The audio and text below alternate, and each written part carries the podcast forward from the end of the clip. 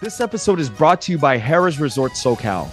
Nestled against a rolling hillside and just down the road from Palomar Mountain, guests at Harrah's Resort SoCal can expect gorgeous views, friendly staff, available night and day to encourage everyone to have a great time.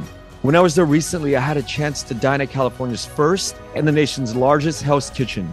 And it's true, the beef Wellington and sticky toffee dessert are great. The restaurant is inspired by the hit TV show and features a menu approved by the Michelin star celebrity chef Gordon Ramsay himself. Hope to see you all at Harrah's Resort SoCal in 2024. Hello, friends. My name is Pauline Nguyen, coming to you all the way from Australia. I'm known as the spiritual entrepreneur. I'm known as co owning Red Lantern, the most awarded Vietnamese restaurant in the world. I play the role of mother of two. Mia is 18, Jethro is 13. I play the role of an international speaker. I play the role of an author. I play the role of coach, mentor, teacher, and um, sometimes I play the role of CEO in multiple businesses. Welcome to the Vietnamese.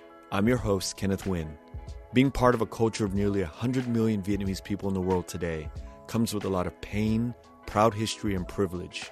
Join me as I highlight and explore the Vietnamese experience from all over the world. What does it mean to be Vietnamese to you nowadays? Oh, I love this question. I wrote a book in 2007 I won debut writer of the year for it and it, it, became an international bestseller. It's called Secrets of the Red Lantern. And I write in the first chapters what it means to be Vietnamese. Come on. We're mm. talking about courage. Um, these days I speak of calm courage we're talking about resilient people, but this sense of being, uh, having resonating resilience. And then, of course, grit, but it has to be tacit grit, this unspoken grit. When you're talking about the Vietnamese people, you're talking about a people who many countries have tried to dominate and take over, right? We're talking what the Japs, the Mongols, the French, even the almighty Americans couldn't defeat the little people in black pajamas running in and out of the rice paddy fields, right? We're freaking ninjas.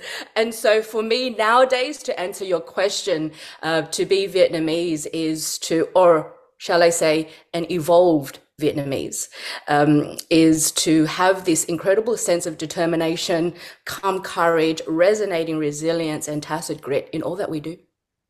Wonderful. Can you tell me about your family's journey from Vietnam to Australia? You know, I, I, don't think that it's a unique experience. Um, we were one of the first to escape Vietnam. Um, I, I, am uh, otherwise also known as a boat person, as many of us are. Um, we spent nine days out at sea. I was three years old at the time. My brother Lewis was two. We ended up in Thailand in the um, refugee camp. We stayed there for a year. My brother Luke was born in the refugee camp where he was born in the lean-to tent. Uh, many of you may know um, he's a, a world famous chef. He was born in the refugee camp. And we came to Australia with, like so many, with, with nothing. And growing up, which is also very much a part of my story, is that my father suffered terribly from PTSD, but we didn't know, we couldn't, we didn't define it as that at the time. So growing up was incredibly uh, violent, um, lots of um, emotional, spiritual, physical, mental abuse. And so through that journey, we also um, worked in my father's businesses. He was also the serial entrepreneur we had a video library, an ice cream parlor, a cafe, a restaurant, um, as well as a driving school on the side. And us kids provided the child labor. So I started working full time at a very young age. I started working full time from the age of seven. And like many um, Vets uh, who immigrated to a new country, um, we we also had to get uh, top grades, right, or else a, a, firm beating ensued. So that was pretty much my life. Uh, I look back on it now and I see it all as my training, right? Yeah. Now, your father and the trauma that you endured. How did you figure out how to kind of get out from under that? I ran away from home. At I, I ran away. I, I ran. I um, I finished my HSC. So in Australia, that's equivalent to what 16, 17 during those years, and I ran away and I spent many years hiding from my father. I just, you know, I was. I grew up the most miserable kid in school, and I realized that um, I can't live like this. This cannot be my life. And so I mustered all the courage a young teenage girl could muster, and I ran away from home. And um, my father and his men uh, looked for me for many years. I, I, think I was away for about a good five years before wow. uh, we reconciled. So I put myself through university and um, I worked in some of the finest restaurants uh, under the tutelage of some of the finest chefs and sommeliers in Sydney. So I worked my ass off to get to put myself through university. During those five years, did you keep in touch with your brother, your mother, any family members? I kept in touch with my brothers. They they helped me. They helped me with my escape, um, and I didn't contact my mother until several years later because um, she begged me to, and so it was a clandestine relationship until um, I reconciled with my dad. And now, how is it? Has he gotten help? Has he gotten better? The book Secrets of the Red Lantern had played a major role in our reconciliation. My father read it and he had two choices. He could reject it or he could learn from it. And so to look back on that journey, I mean, I was receiving letters from people all around the world after the launch of that book, um, from Vietnam vets who read the story and thought my father a hero, from um, children of from abused families, um, wives who were also abused, and surprisingly, which was so profound for me, surprisingly, so many letters from all around the world from the children of survivors of the Holocaust. Um, same story, different war. And so it was such a profound journey, which very much changed the trajectory of my life. And my father read it and we reconciled after that. He never gave an apology, but he did give a lot of acknowledgement and he said that there's a right time and a right place for everything. And had he read the book some 10 years ago, he probably would have exploded and, and beaten the crap out of all of us. But it was the right time. The universe um, has this beautiful way of um, handing to us that which it knows that we can handle at any given point in time. And so, how, it, how is it now? We're all friends. We pay him out all the time. I don't, I don't know if you guys have that um, term or phrase in the US, pay him out. No, as in uh, poking, poking uh, making fun of, joking with our parents all the time. And so we have a, uh, a friendship relationship now. Um, we all like to drink and we all like to eat and we all like to party. So it's um, very amicable. Do you ever revisit those dark times with him to kind of process or synthesize the events that happen in your youth? I, I don't believe in um, revisiting traumatic experiences. Uh, there is trauma. Trauma is the body's reaction, the body's memory to a traumatic event. And so I have no need to revisit the traumatic events. I'm a very different person now. A lot of us suffer because we feel the need to revisit traumatic events. Um, in my work as a coach, as a healer, as a spiritual teacher, we don't revisit. What for? There have been so many different life experiences and so many lenses to revisit is now revisiting from a very different level of mind. And so we don't revisit the traumatic event if we have healed the trauma. The trauma being the body's response, the body's reaction, the terrain in which holds the memory. And so when we can revisit a traumatic event or to call it a past event with the emotion, then it's called memory. Then it's still called a traumatic event. But when we can revisit the event without the emotion and come from a place of healing, a place of neutrality, then it's called evolution. And so, how do we know we have healed? When we can have the opposite response, the opposite reaction to it. Whatever still triggers us, we still need to heal, you see. And so, if we can go back to the traumatic event and say the opposite of, man, I used to be really angry, I'm not angry anymore.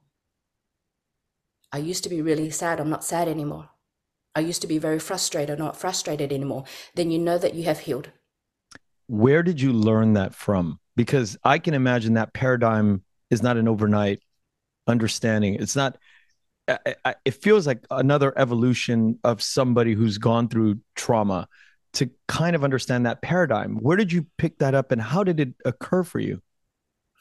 It all starts with the decision, Ken. The decision that I don't want to be this person. Um, I don't want to hold on to the victim narrative. But that unfortunately is what so many people do, yeah. right? Because it gives them this huge amount of significance. Who am I if I don't have these memories? Who am I if I'm not this angry person? Who am I if I don't have this dis-ease and dis-ease? And so to revisit gives a lot of people that sense of significance. You know, the ones who always remind you of how hard their life is, that is low vibration. That's what's going to make you sick. So it starts with a decision, the decision to say, I don't want to be this person. We're here on this earth to do three things. First is to evolve. Second is to push humanity forward. And third is to do it with joy. To evolve, to push humanity forward, and to do it with joy. And so the decision to say, I don't want to be this person. I'm tired of this person. I'm going to take these glasses off and put on a new lens. But who do I need in my orbit to help me to get to where I want to go faster? And so I went in search of teachers. I went in search of lessons. I went in search of uh, philosophies and movements and basically ingest, and I still do ingest knowledge, ingest information because my decision to practice self leadership and self mastery, because our job here is to evolve. And so, where did I get it from? First, the decision, and then from a plethora of teachers and um, and coaches and spiritual teachers as well. And who are some of the early inspiration, uh, whether it's books or people that lived or didn't live at the time? Who are some of your inspirations as you are changing into this different person? Uh, most of them are real life, real life teachers and real life shamans. Um, I'm, I, the work that I do is always science and spirituality.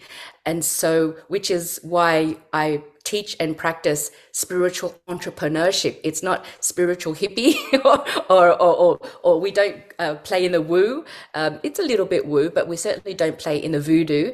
It is very much science and spirituality because I believe that science is what bridges cultures um, in order to assist anyone who who is ready to be assisted to give them some sense of science backing always makes them feel a little bit more assured when they're new to this work and then when they're in the orbit, we understand that there's a whole lot of space time magic that happens as well. And so to understand first in my work, there's always the semantic, the approach where we have to have had some sort of theory training. Uh, my training is in uh, NLP and uh, meta NLP, uh, as well as the somatic, how the um, biology works, how the body works. And so we do the somatic work. Um, is the emotion, is the trauma stuck in parts of your organ? Do you need to change your breath technique so that you can become more alkaline and less acidic?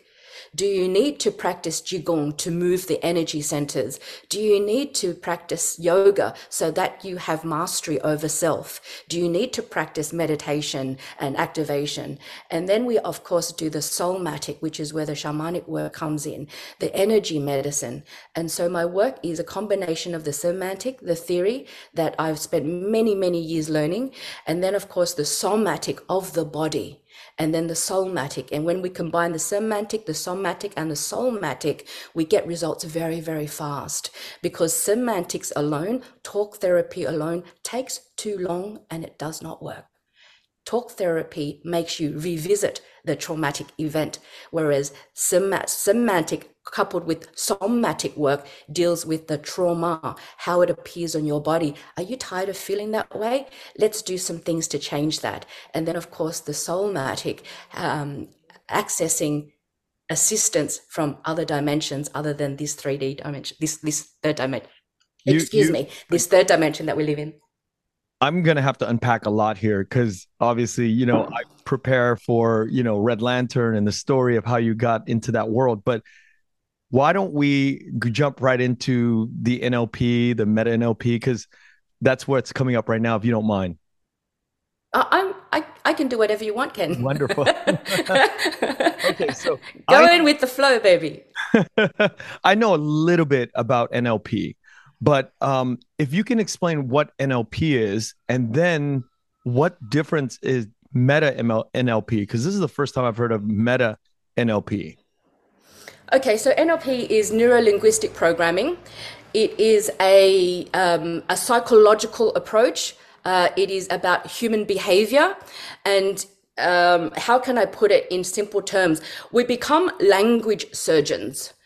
It uh, the co-founders are uh, John Grinder and, and Richard Bandler. Uh, John Grinder's brother, Michael Grinder, is a mentor of mine and a collaborator of mine.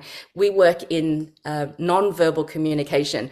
I um, am an international speaker. I uh, belong to an agency called Ode, who represent the top 50 non-celebrity speakers in the world. So a lot of my work is very much about the non-verbals on stage. You know, to be to to speak um, with palms up, it changes our tonality, changes our voice versus speaking with the palm down with pauses tonality. And so the, um, the the work that we do is not only the linguistic work but also the um, non non-verbals.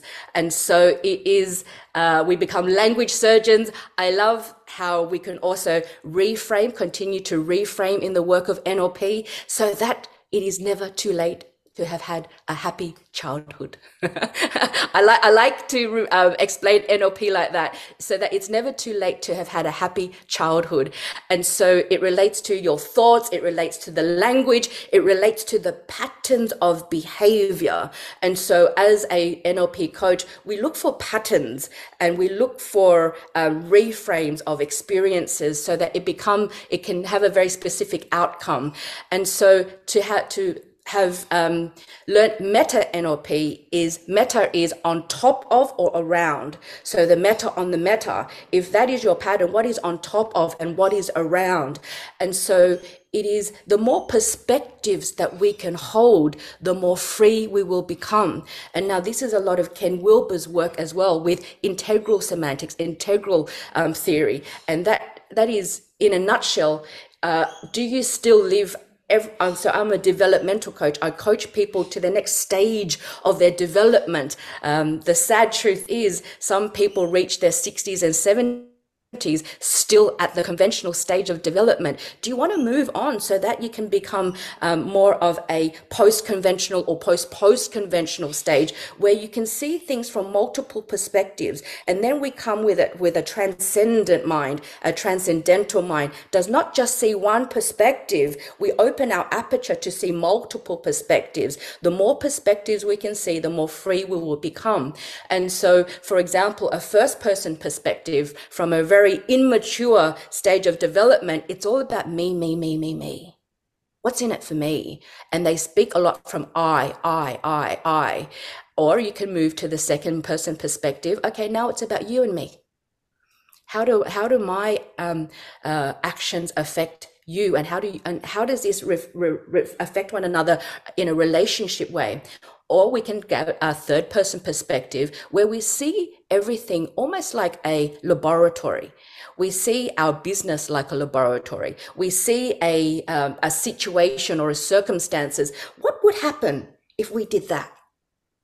What would happen if we changed the way we did things? And so everything is from a third level of mind, seeing it from a third level of mind.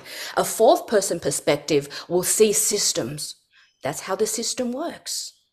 How what, what role are you going to play in that system? Oh, that's how her system works. And then we, when can we see it from a fourth person perspective, we understand that there's now a whole lot of compassion. Compassion comes online. They are like that because that's how the system works.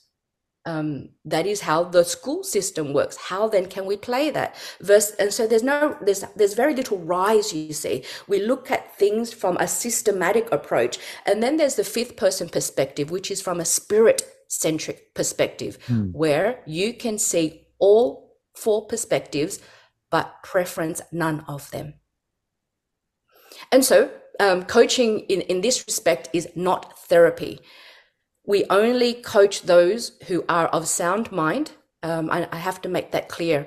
And so it's um, uh, we could we could say uh, we coach individuals who are very ready to walk down the long hall of mirrors, and not everyone is ready to do that, right? Yes. Because they still come from a victim frame of mind. And that's what I was going to ask next. Um, you, you, clarified it at the the last uh, few uh, statements there because I keep my mind goes goes back to if you have somebody in front of you, a client that is slow to kind of form into the coaching or slow to sort of shift into this different mindset that you're talking about, these different levels. You know, is there some sort of cognitive ability that every person comes with that might be uncoachable or yes. And do you run into that? And what are the major reasons why there's these blockages for them? So there's in my experience there's two types of coaches and two types of coaches or, or mentees. Let's let's let's put it this way. Skepticism is a personality trait Cynicism is a coping mechanism. And so I don't really have a problem with skeptics because so much of my work is science backed. And I have an abundance of testimonials from um, students and clients I've had over the years whose lives have been changed through this work. So I don't have a problem with skepticism. Um, skepticism also comes with curiosity. It's cynicism that I don't associate with. I also am not for everyone, and I um, make that point very, very clear. So I filter my clients from the get go.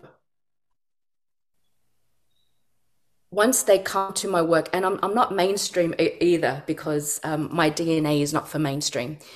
Um, once they come in or, or, or, or make contact, they have to fill in a questionnaire and then I, uh, and I, I read through the answers and I see if they still have victim dialogue, the victim narrative, um, because there's the type of coachees and mentees who like to be seen or like to be known as having a coach. Oh, Pauline's my coach, or there's my coach. But if they don't put in the work and they don't put in the practice, they, there is no execution and then there are those who actually execute. And so I always say if you do the work, you will get the pay. And when you get the pay, you get to play a very different game of life. If you don't do the work, you don't get the, play, the, the play, the pay. I, I am not your healer. I teach you how to heal yourself. And so, um, Ken, I'm very discerning with who I work with because I protect my energy, I protect my vibration, and I only want to work with those who are a pleasure. And if it's not a pleasure, I am the first to refund the money. I'm the first to cut ties because my life and my energy depends upon it. Um, I would rather give my energy and my um, expertise to those who are ready and willing, and we get to play together rather than being uh, a case where I'm pushing shit uphill. I have no desire to change someone's mind. Um, if your mind is is uh, you know I've I've, I've sacked uh, um, probably three clients um, in my lifetime. Those who are still at a very young developmental age or a very young soul age, and they're just not ready. And also, there have been those who I have said, it's not a coach that you want, it's therapy that you're after. Wow. Um, I, I am not a therapist. So does that answer your question? Did that answer both your questions to to to break down uh, meta um, NLP in a very um, I guess, fundamental way as well as how I work. It's very clear. Um, you can't really work with somebody who's not ready, and that was my real my real question is: Does this change people? These techniques change people, but I think you have to what you answered. You have to be ready. You have to be at the point in your life and your soul's journey to get yeah. to the point uh, of of being able to open and execute at a higher level. And then, of course, it also comes down to uh, your personality type, your personality trait. Um, I I was on a um, a discovery call with a um, she was an anesthetist recently, and she's a particular what we call them type two personalities on the enneagram, and um, uh, you know, she wanted to change and wanted to get out of her own way, but she was so much pride. Um, type 2 Enneagrams are, are driven by this sense of pride. And so just to hold one mirror was like damaged her pride. And I said, I don't think you're ready to get mm. out of your own way. And, and this journey is going to be very difficult for both of us. And so um, I'm not for you. This is not going to be a good fit. I wish you well. Yeah, that makes sense. I have every right to do that. Yeah. What was your career trajectory when you were growing up, when you were coming out of university, when you were developing into your own? What did you want to do?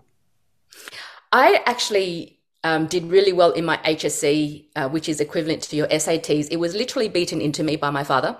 Um, and I um, completed a Bachelor of Arts in Communications degree at university, majoring in uh, film and television um, journalism. So that's what I did.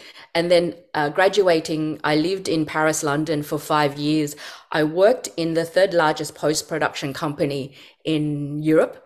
And then came back and worked in film and television in Australia uh, in the year 2000. And um, I f- started freelancing, but it was during that time where I really recognized that I can't have a boss. Um, I, I, I, I could only be my own boss. And so um, it was beautiful timing when my brother Luke said that he wanted to open uh, a restaurant and um, he's a very very capable capable man. And it was at that time that i said look i've just come back to australia. Um, i uh, i know a chef and i'd love to assist you with opening your restaurant. And his dream was always to up level the community societies view of Vietnamese cuisine and Vietnamese culture.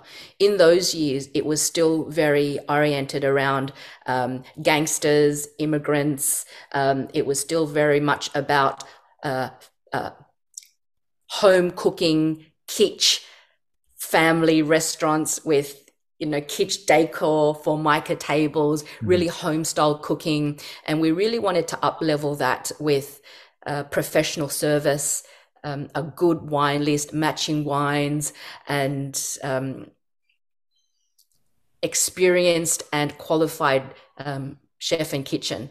And so I assisted him with that with the intention of um, going back and starting my, um, I guess, film producing career uh, after finishing after having finished um, my stint with Red Lantern. But then I too was bitten by the business and entrepreneurial bug, and that was the beginning of our journey. When uh, when you started in the food arena, I'm wondering if it's the same or if it's similar to the U.S., where Vietnamese food at the time, even today, is not valued as you know Italian foods or uh, Japanese foods, although we put so much labor and energy into producing Vietnamese food, but oftentimes the price points are very, very different. They're lower, um, and let's just call it what it is. It's does that happen in Australia? Did it happen at the time? And did you have to deal with the pricing issue? Well, we were the first. Red Lantern was the first to really take Asian cuisine to another level.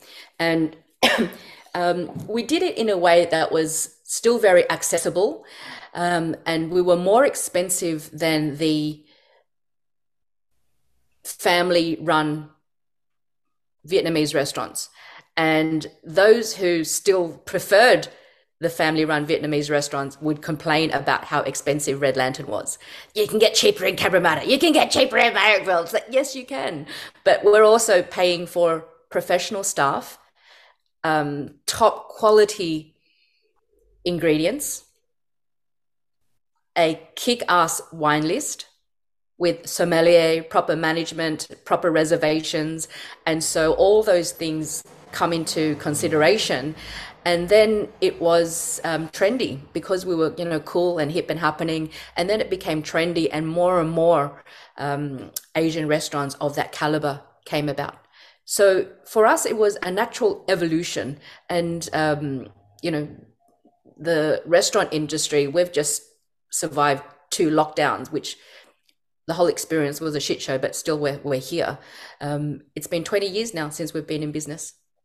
Yeah, it's the the Sydney dining scene has evolved in a big way. So to answer your question, um, there are more and more restaurants that are um, that are top quality, expensive, and of course there are the the other um, levels as well.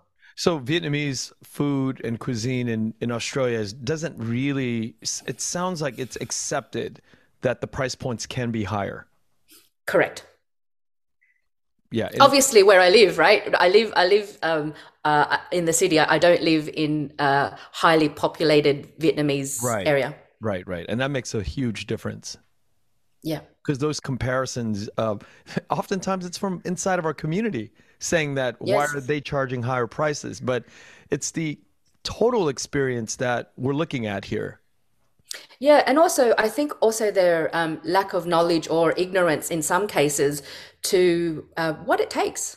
Um, they don't understand about superannuation and taxes and yeah. um, uh, wage rates and rent and um, advisors and mentors and databases and uh, EDMs. And they don't understand that there's so many factors as well as marketing and, and all of that. So, and, and that's okay. That's yeah. okay. How, how did you make the restaurant stand out in the early years against the competition? See, here's the thing, Ken. We've never seen the top restaurants in Sydney as our competition. It's it's very much how we operate in life because we are our biggest competition. We have to make our own rules. We have to run our own race. So why would I waste my valuable time and my valuable energy being bothered by and worrying about what the others mm. are doing? I know where I would rather place my valuable time and energy, and that's on on this internal ecology here, as well as the internal ecology of Red Lantern. How can we um, better ourselves? So the competition is very much us, and so the um, the credo at Red Lantern has always been that it is, and it's a movement. It's a movement to uplift the human spirit through the alchemy of flavor, hospitality, and heart. And so when we understand that, it is a movement to uplift the human spirit through the alchemy of flavor, hospitality, and heart. We play a very different game. We are our biggest competition. Yeah, clearly you play a different game. And I'm wondering again, where does that thinking, where did it originate from? Uh, you explained other other thoughts that you had, uh, your evolution of um, the, the, the the the ideas that you had earlier, but within the construct of of this restaurant and competing with your own selves, where does this come from? Because clearly, uh, you know, a lot of people start restaurants, but aren't able to kind of tap into that voice of competing with yourself where does it come from? It comes from the leaders. Where does it come from the leaders? Because we are consistently doing the inner work, the internal arts of um, power and not force. It's a lot of what I teach. Um, forcing is worrying about what the other others are doing. Forcing is we're, we're not afraid of hard work. Please don't under, please yeah. don't misunderstand that we have more grit than anyone else we know. Otherwise, we wouldn't be here 20 years later in right. what is a very challenging, fickle, and competitive industry. But we made a decision um, in the early years. We were working 80, 90, 100 hour weeks, week upon week. And we realized we're just repeating what our parents did. We have to, and it was a decision to not ever work stop working hard, but we would work hard and work smart. And so things like um, Luke getting a television um, gig with SBS, and he's now got television shows all around the world and, and cookbooks. And, and, and Mark had a six year stint on um, a local television station. And I'm traveling the world speaking about the Red Lantern story and writing our books. And so that's called power, this internal power. Uh, and when I talk about power, I'm not talking about force, I'm talking about this spiritedness this unbounded uh, unbridled energy that that uplifts our spirit, that expands our heart, that keeps us creating and staying in the game. And will will we be playing the Red Lantern game forever? I, I don't know. Whatever the next evolution is, will be whatever the next evolution is. And then that, to understand, it's also about um, influence. To move mountains with the gentlest of touch is what power is about. That's not force. Influencing ourselves, influencing others, influencing the quantum field. It's all about influencing, but playing a game that is not um, uh, like everyone else. We can't be like everyone else. So where does it come from, Kenneth? I, I, I can honestly say it's a genetic disposition um, through how we lived, how we had to live our lives as children, and all the things we went through in those years. Perhaps our life today, um, we use our life when we were growing up as an anti-model to how we do things very differently now. So I'm imagining you're working 80, 90, 100 hours a week and you're in the kitchen, you're working the front of the house, you work in the back of the house, just making sure this restaurant runs tip top. At what point do you start transitioning into the spiritual teaching mode? So it's difficult to tell you at what point it is the evolution of a human being should they decide. It all starts with a decision. All starts with a decision to say there must be more to life than this and so again it's a genetic the shamanism spiritual teaching it's a genetic disposition. I've, I've, I've i was born with it. I've, I've been shaman in many lifetimes. How do i know? Because i've done the lifetime regret the um, past life regression work. I've done a whole lot of theory around that.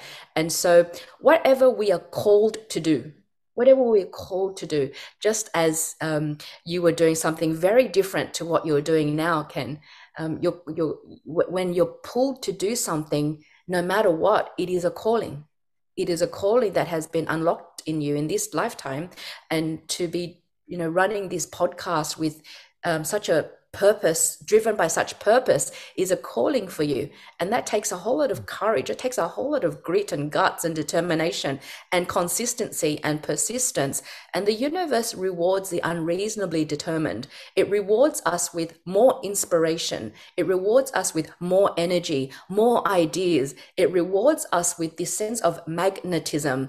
And so the magnetism is attracting people in our orbit to make life more fun, to make life more inspiring, to help us to get to where we want to go faster. And so it opens more opportunities, which opens more questions and more curiosities. And so this is when I was speaking earlier about the more perspectives we can hold, the more free we can become.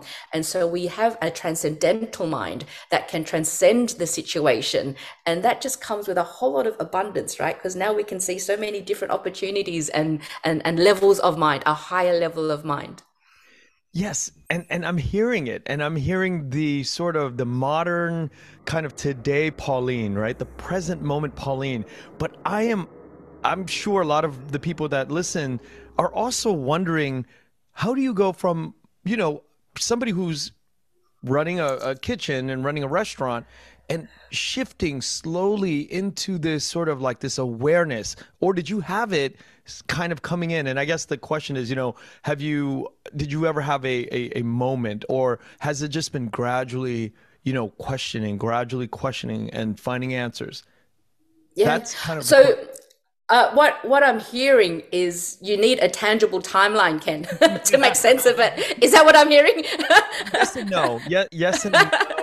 I, I just can't imagine you coming out of the universe as a as a 20 something year old person working in this restaurant for 80 90 hours and head to the you know nose to the grind and just working, working, working without this sort of like this.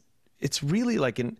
It feels very ancient the the knowledge that you have that you're bringing to mar- the present day Pauline to me, but there has yeah. to be some evolution and I'm not looking for a timeline. I'm just looking for triggers and you know. Yeah, I'm uh, I'm wondering I'm wondering if the timeline would be would be more helpful, and so um, we when I said before, Luke, we were working 80, 90, 100 hour weeks and we were tired. I, would actually uh, developed alopecia, which is a condition where the hair falls out due to stress. Um, I was bald for a very long time.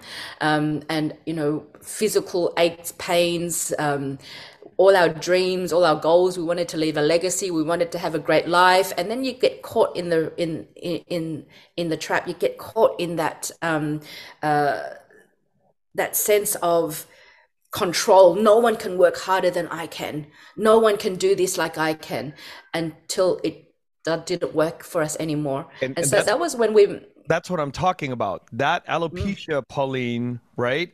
Today is two different people. So I'm yeah trying to find sort of the continuum. Like, how did you get from from that to to this, right? To, to sure. Yeah. Sure. It was this. It was the decision that we first of all. I didn't want to be angry anymore. Um, that was that's what that's one of the things that happens with trauma, right? It gets passed down to the next generation and the next generation. Um, I'm uh, at 32. I made the decision that it was time to have children, and um, I didn't want to be this angry. Um, I was in error detection mode, which is a, a, prevalent human condition. It was what was passed down to me. It was what was um, downloaded onto me by my parents. They didn't know any better. And it was a decision. It all starts with the decision. I do not want to be this person for my child. And it started the um, the very sacred journey of looking within. I refuse to be this person once the decision is made, then permission, permission to have teachers guide me down the long hall of mirrors, permission to self to say, it's okay to not beat yourself up because you are this person. And from there, just this evolution of more learnings. Ah, is that how I've always done myself? This is not who I am. It's who I take myself to be. And so we do the, the work, human behavior, psychological work. But it's not an easy journey. Many people can't do it to look at yourself and go, fuck, I'm this person. I don't want to be this person. Versus, this is who I am. I'm going to honor myself and I'm going to, and it's my way or the highway. We don't grow from that. And so a good check in is always with our heart. Is our heart contracting or is our heart expansive for this? And it, it, it, it hasn't been a, a, a, an easy journey, Ken. I was an amateur parent for many years until I became a professional parent, a professional human being. And so so um, from there, I, I, wrote The Secrets of the Red Lantern. We, we chose to do things very differently. Um, Luke did his television book stuff, Mark did his television stuff, and I wrote Secrets of the Red Lantern, which is a very dark and personal memoir, which I disguised as a cookbook so people would buy it. Right. And it worked a treat. I won Debut Writer of the Year. It, it did really it did really well around the world. And from that, um, I was pushed onto the stage by my publishers to speak about the book. I traveled the world with international writers' festivals. And it was then that I'm on stage, not showing up like a professional at all, because I hadn't dealt with the demons of the past. Um, there were times when my body froze speaking about the past. Now we're talking about trauma, how the body reacts to talking about the past. I hadn't dealt with it, you see. And so I'm on stage in front of all these people, or I'm at writers' festivals. When I get asked questions like you're asking, I couldn't answer them. That's trauma coming up, oh. trauma coming up. And the decision to say, they don't deserve to see me like this. Come on. What are you going to do to be a better speaker? What are you going to do to be a better communicator? Anyone can speak. Can you communicate with impact, with power? And so began my journey to deal with my demons, giving permission to teachers who could teach me, but with impact and power and fast. And giving myself permission to um, acquire the skills of stage mastery, of self mastery, of self leadership, and then more doors open. And so every time we ascend to a higher level of mind, to a higher level of thinking, there are always more masters waiting for us. And that, that is the journey. So does that answer your question, Ken? Very clearly. yeah, the timeline worked. but I'm also of the belief that um, the life we live are the lessons that we teach. And so uh, I have um, students and clients all around the world whatever I learn, I teach. I learn, I teach. And so it keeps me on my toes and it keeps me continually evolving and they, uh, and they come after me. And so there have, um, there are many students who've been with me for many, many years because as I evolve, they evolve. As they evolve, I evolve. Thank you for that. It's a, uh, much needed because my brain works in sort of like I want to see the transitions. I understand. yes. So, did you have a um an awakening or you know with the shaman uh, identity? Did you kind of go through the world knowing this was there, and all of a sudden you had a breakthrough? Uh, some sort of event that happened, or did you always know it and it just kind of developed as you you just oh, expanded this knowledge of yourself as the years gone went by? A little bit of both, Ken. Um, as a child, I um, I had, you know, they would call it gifts, I guess, but everyone has these gifts. It, it, shamanism is a way of life. It's a way of being. The shamanism that I teach is all about nature's medicine. How can we access nature's medicine? Because we are nature. We shut ourselves off to nature. We think, oh, we have to go out into nature. But would you or would you not agree that we are nature? Hmm? For sure. We are nature. And, and we've been, um, I, I think that is the major cause of a lot of dis-ease and disease today to forget that we are nature. And so the shamanism that I teach is about nature's medicine. It's about moving mountains with the gentleness of touch. It's about magnetism. It's about influence. It's about understanding how we can um, influence ourselves first before we can influence others, before we can start to influence the quantum field. This, the shamanism that I teach ultimately is about self leadership and self mastery.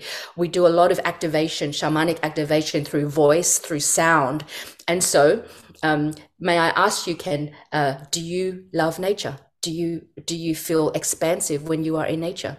One hundred percent, yes. And and what about um, sound? There are there some sounds, and is there music? Is there vi- vibratory frequencies that give you a sense of calm and peace, or inspiration, or energy? Yes, there's uh, composers that do that for me. Well, then you have a shaman inside of you that mm. is waiting to be unleashed, and so it, it, it, is that that I teach um, it, it is not um, uh, what I know. Uh, a lot of society is, uh, people are always afraid of what they don't understand, right? Uh, and so it is very much about uh, personal power, personal freedom through accessing nature's medicine, which is free. She is free. Mother Earth and Father Sun have looked after us for so very, very long.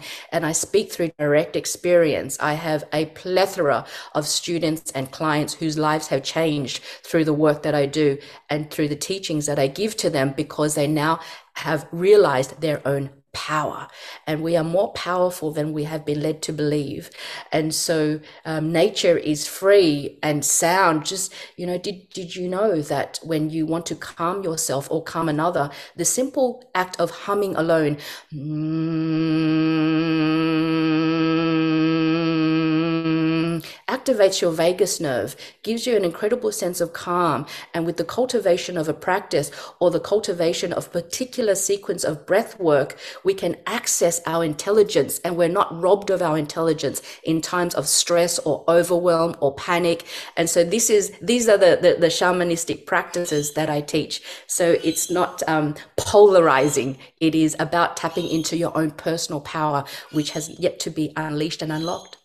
Now, this word shamanism uh, in the US, or as I have come to understand it growing up, uh, is linked to a lot of South uh, American sort of shamanistic traditions. Uh, the word ayahuasca comes up, and um, these different formal codified practices exist in the world, uh, specifically in South America. Do you practice a form of codified shamanism, or is it something that uh, is your own self-prescribed uh, form of it? Um, I have been all around South America. Um, I traveled with my own shaman, who is from South America. Um, getting uploads and downloads um, Peru, Patagonia, La Titicaca, um, Cusco. Um,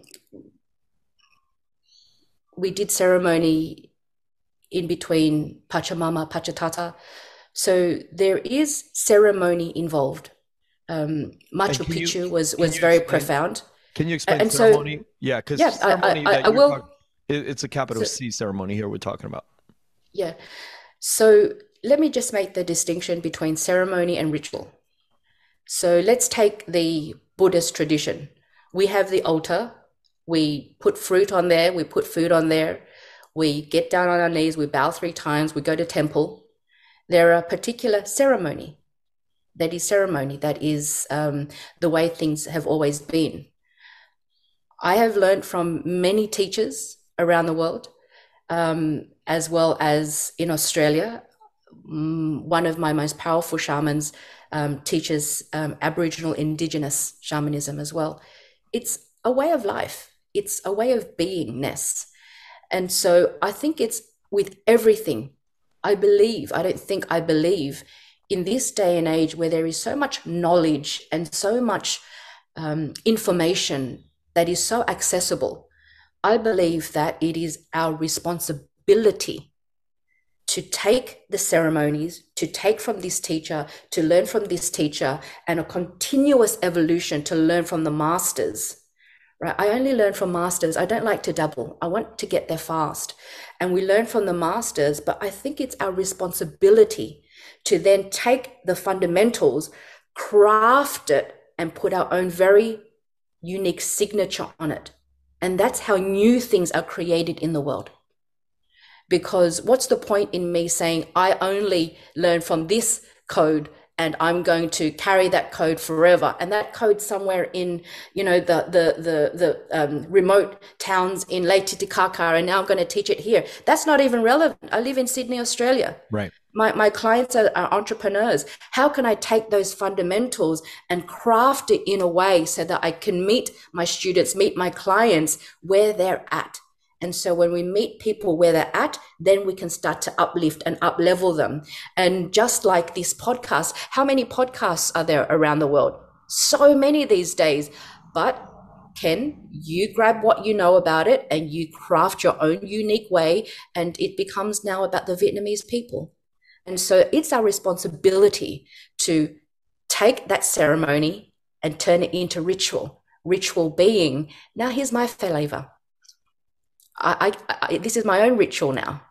And, and I'm going to take it and make it make sense for me, make it relevant for my people, make it relevant for my lifestyle. And then from that creation comes a very, very unique uh, flavor, which adds to the deliciousness of life. Would you not agree?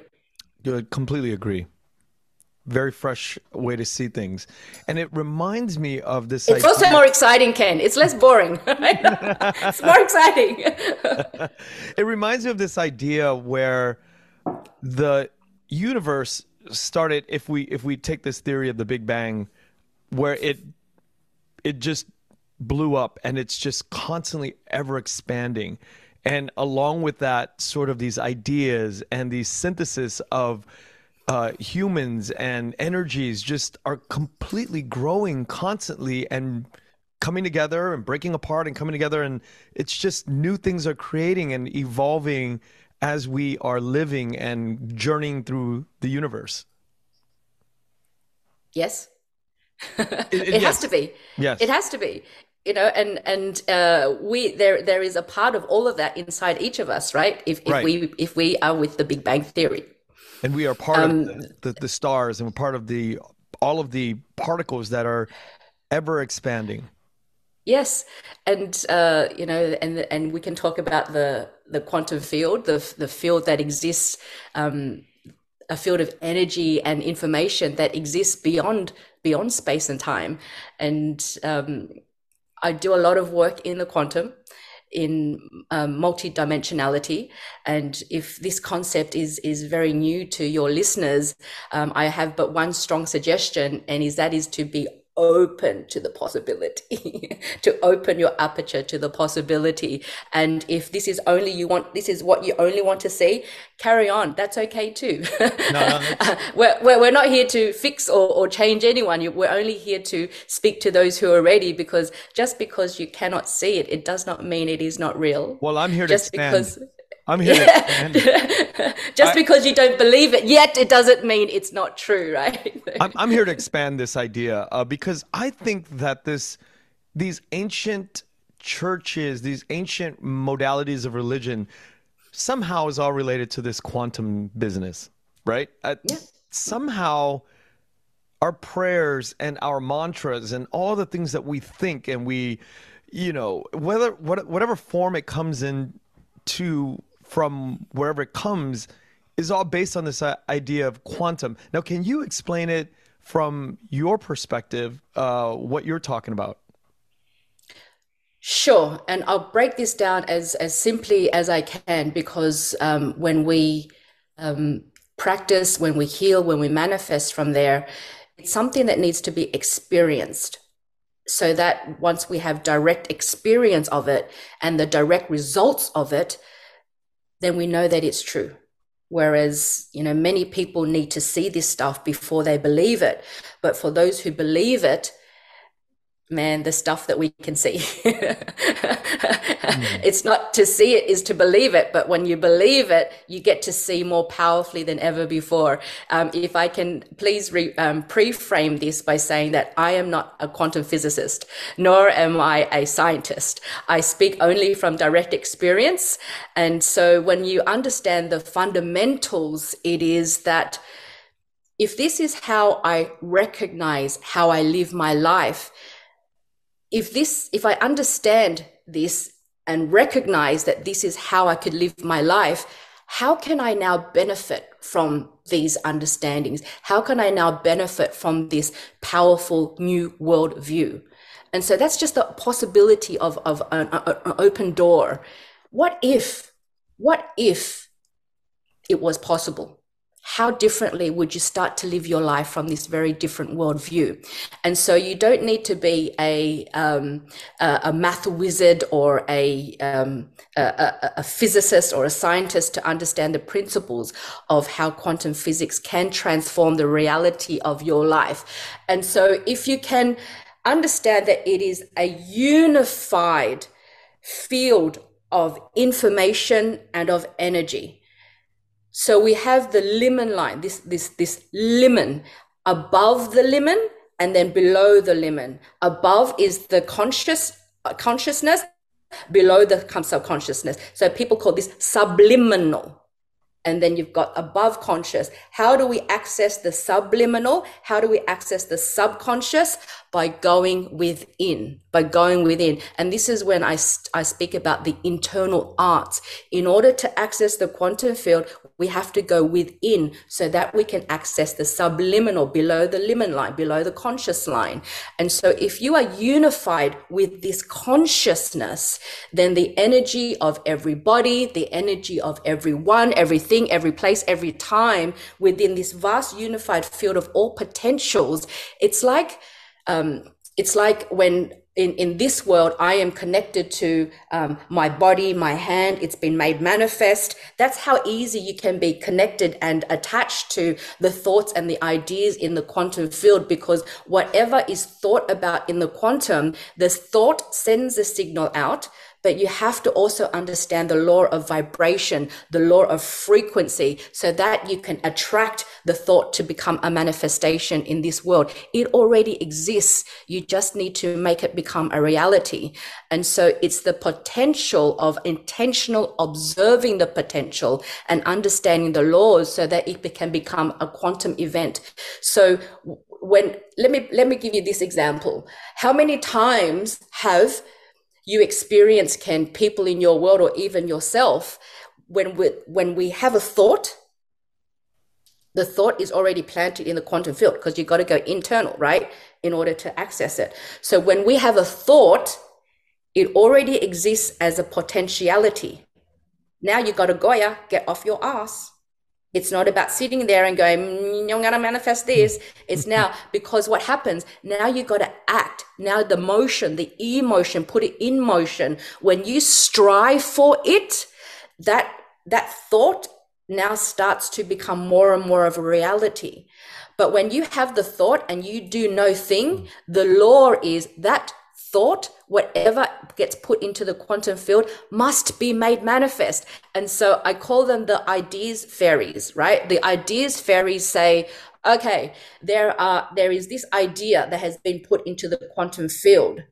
It was put into the quantum field by Ken, but he's done no thing. He's done nothing to strive, right? Because if you strive for it, it folds space and time and it's yours, right? But Ken doesn't want to do anything about it. He's just thought of it, you know, whether it be life or um, he's too busy or it's too hard.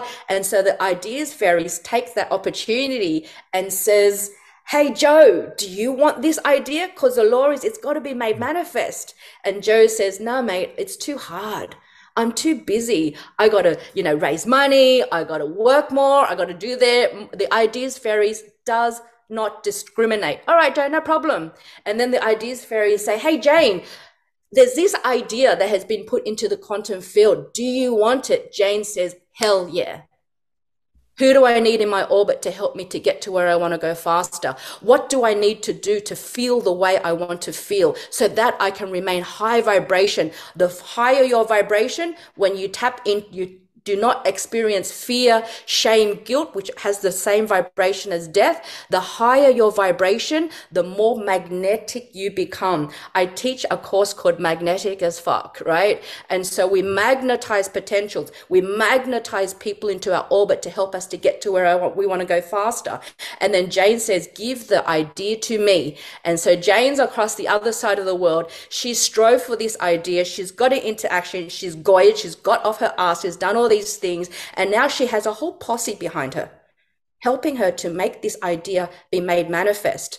And then Ken on the other side of the world says, she stole my idea. no, she didn't. you just didn't act fast enough. So the universe rewards the unreasonably determined. And this is when we get really, really excited about life because we understand then that we are masters of our destiny and not victims of our history. How much time? I know this is a dumb question, but how much time does a new practitioner need to put in to this actual act? Do, is this something that I need to carry on in my mind constantly, or do I set aside a specific time in the morning, in the night, or the afternoon to to kind of tap into this subliminal vibe? As I said and this is a really important part, it starts with the decision that it becomes your way of being. It's not a, it can't be a once off thing. And so when I say shamanism is a way of life, it's a way of being. And so the quantum field does not respond to what we want. The quantum field responds to who we are. The quantum field responds to who we are being, who we have become. It responds to how we feel every day. The feeling now is the secret. The feeling is the secret. And so, what if you made a decision to, as much as possible, access nature's medicine so that I am continually in states of awe and wonder? What if I made the conscious decision to not gossip, to not buy into people's stories they tell themselves about themselves and believe? What if I protect my vibration like my life depends upon it because it does, so that I'm not um, uh, accepting clients or new students who are not ready because I'm protecting my vibration. I want to be inspired. I want to work with people who are um, a pleasure to be with. I want to hang around inspiring people. And so, to answer your question, what if it was a decision that you operate in this state all the time? Why? Because the science says when we are of this vibratory frequency, we start to magnetize Magnetism is a universal law. It is a law of the universe. And this is what I mean by we start to um, uh, really tune into the physics of it all, the understanding, the science of it all. And so um, David Hawkins, um, a very prominent scientist in, in this work. Um, he has a book called Power versus Force. If your if your listeners want to start to get deeper into this work, and so he talks about stages of consciousness. Mm. Stages of consciousness. And so, the stage of consciousness, for example, if I'm in the presence of someone who is gossiping, if someone who is in states of fear, victim dialogue, they love the significance of the feelings of guilt and shame, that is when our heart is contracted. Then is when we suffer. And our torus field, the mag- our, our electromagnetic signature is so contracted, we are going to magnetize fuck all fuck all. And so, what if we made the decision, I'm going to what do I need to do to feel the way I want to feel so that my vibration is higher? What semantics do I need to study? What somatics do I need to practice? What soulmatic work do I need to uh, manipulate and influence my energy so that I can become expansive in states of love and joy and gratitude and enlightenment and acceptance and willingness, which makes me more magnetic and then life becomes fun. So, to answer your question, it is a decision to do life very differently. It is a constant cultivation of a practice. And also to understand that there's also this beautiful um, state of surrender. What do I mean by that? Because this mind, this human mind, cannot manifest as much as the quantum field can manifest. And so the idea goes out into the quantum field and we trust through direct experience I trust, like I trust, like I trust, that the event managers and the ideas fairies in the quantum field have opportunities and stories and people I need to meet and and businesses I need to create and adventures I need to have which is far more far more exciting than this little human mind can possibly imagine.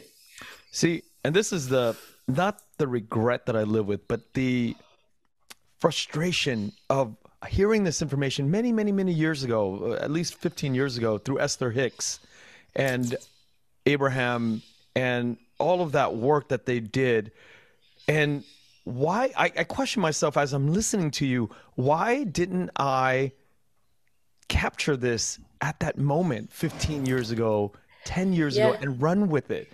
But I know because that- you because you weren't ready, Ken. You weren't at the stage of development yet you weren't you weren't developed yet it's like um, uh, teaching my um, teenage children my t- teenage daughter the things that i know there, there's no point in me pushing that mm. I, I need to hold her in that space she's a teenager i can't force her to be a 40 year old she's not at the stage of development yet and so that's what the developmental stage is. What mm. stage of spiritual development are you at? You were still in conventional stage wanting to fit in like everyone else. You were you, you weren't you hadn't developed yet. And now you are at the at the development stage. Now you're ready for the work. You just need a teacher or a coach to accelerate yourself. Give yourself some grace. Give yourself Thank some you. grace. Thank you. I, I need to hear that because, um, again, uh, again, 15 years ago, I really listened to the work of Esther Hicks and Abraham and all of those ideas. And it made a lot of sense to me, just like it's making sense to me now.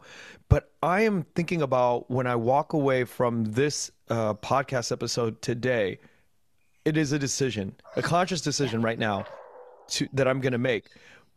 But I'm worried, like a decision to go to the gym, the decision to meditate, all of these things that I do in my life.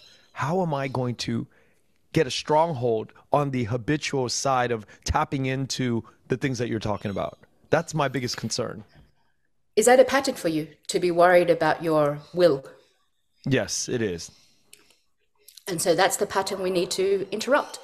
Um, because your it sounds like um, the pattern of um, see here here's the thing everything is a cultivation of a practice i have to hold myself accountable to myself i also surround myself it's another answer to the question who do i need in my orbit to help me to get to where i want to go faster right and so for example um, with me going to the gym oftentimes I, I get ensconced with work and before I know it, oh my God, we're working quantum time. It's nighttime. I've done nothing to move my body. I have a trainer to whip my ass. Um, I live near the ocean so that I'm, it's a walk away from the gym, a walk away from sunrise. So to, uh, to hold myself accountable as well as to hold, uh, have others um, hold me to account as well. And so we never underestimate the power of a decision who do I need in my orbit to help me to get to where I want to go faster? In business and in life, I'm very much a global thinker. I understand what fuels me, I understand what drives me. And so I think macro. I need to surround myself with the micro, the ones who are so control freak, detail driven, who tell me what to do who do I need in my orbit to help me to get to where I want to go faster? You know, and so it's a case of um, if you're worried and if that is your um, your your pattern, the first thing I always say is to give yourself some grace, Ken. You know, and if consistency, if um, persistency is your thing, give yourself some grace. What has my life already demonstrated? What has my life already demonstrated? Can you tap into all those times where you were persistent, where you were driven with purpose, such as this um, successful podcast of yours? And then when you tap in, oh, what about that time I did that? How, how, how did I succeed there? And you make the decision to apply the same formula to how you succeeded in, in, in, in that respect. And so, um, I think also sometimes the pain isn't big enough yet. it doesn't hurt as much yet. when it hurts enough, you're going to do it. Amazing.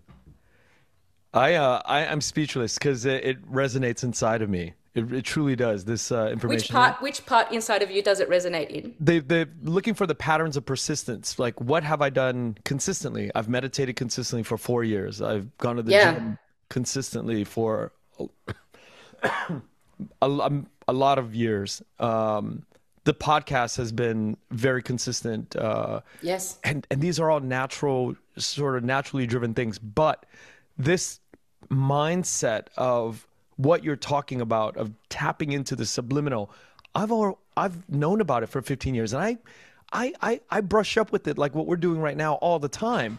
But I've never yeah. really made a decision. I've yeah. never been I've never put my foot down and said, "You know what? I am now going to decide to do things differently and tap into it." Come into my world.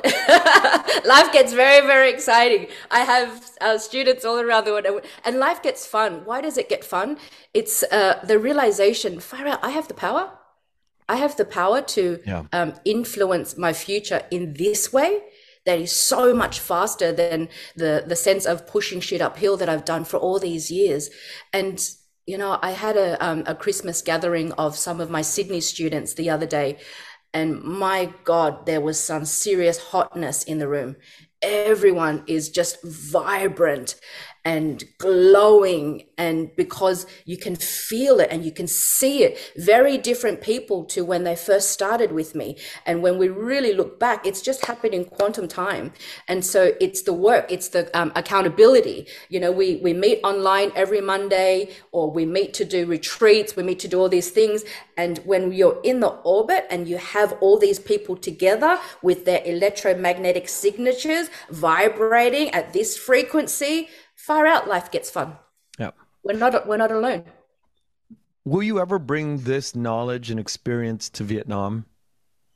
Um, I haven't thought about it yet, um, but I am um, planting seeds in the States. I have more and more students from the US. Um, I'm um, also, um, uh, I've launched a, a, new retail product. It's Tiger Per Chai. I have a distributor now in the US. So um, leveraging is very much part of my personality. And so, as an international speaker, I'm speaking more in the US. I now have a distributor for my chai in the US. I've got more students in the US, and that's that's when I met you, hanging out with some people in in LA. So it will be US before Vietnam.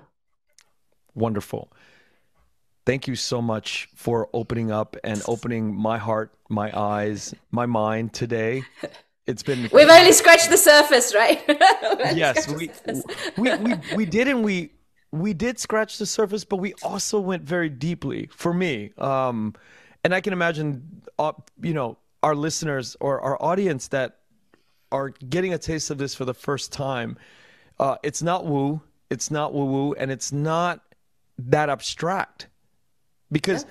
all of this could be translated into Christianity, Buddhism, Muslims, the way these things are, you know, it's faith based the way that you're saying, but it's codified differently throughout the world in different times. And, you know, you could Yeah. Color what things. if what if the what if the faith based what if the faith was on self? It but it is on self leadership and self mastery right. that that we're not um, you know uh, codifying or, or um, uh, worshiping some someone other or something other than ourselves. I mean, there's nothing wrong with that either, but the power is in here. Right. This is but, where the power is. I think let's just say Jesus Christ for for for for the sake of argument. He taught that or if you in the Bible it says that we are him, he is us.